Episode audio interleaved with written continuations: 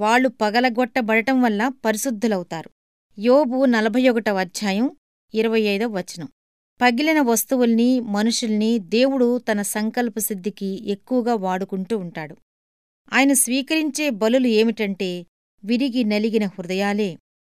పెనూయేలు దగ్గర యాకోబు మానవశక్తి అంతా విచ్ఛిన్నమైనందువల్లనే దేవుడు అతణ్ణి ఆత్మవస్త్రాలతో ఆదరించాడు.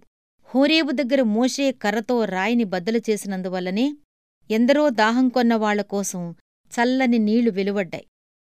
గిద్యోను నాయకత్వంలో మూడు వందల మంది సైనికులు తమ కుండలను పగలకొట్టినప్పుడే లోపల ఉన్న వెలుగు బయటపడి శత్రువుల్ని కంగారు పెట్టింది.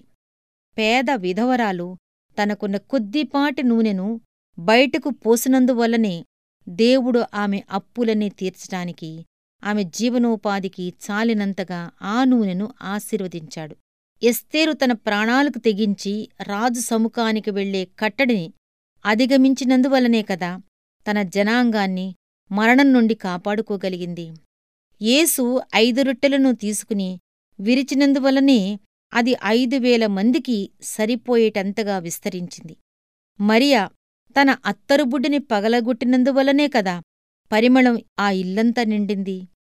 అలాగే యేసుప్రభు ముళ్ళతోనూ మేకులతోనూ బాకుతోనూ తన శరీరాన్ని పొడవనిచ్చినప్పుడే ఆయనలోని జీవం సముద్రపు పొంగులా బయటికి పారి దప్పిగొన్న పాపుల దాహం తీర్చి బ్రతికించింది. కుదురుగా ఉన్న ధాన్యపు గింజ పగిలి చచ్చిపోతేనే దాని గుండెల్లో నుంచి ఒక మొలక పుట్టి వందల కొలది గింజల్ని కంటుంది.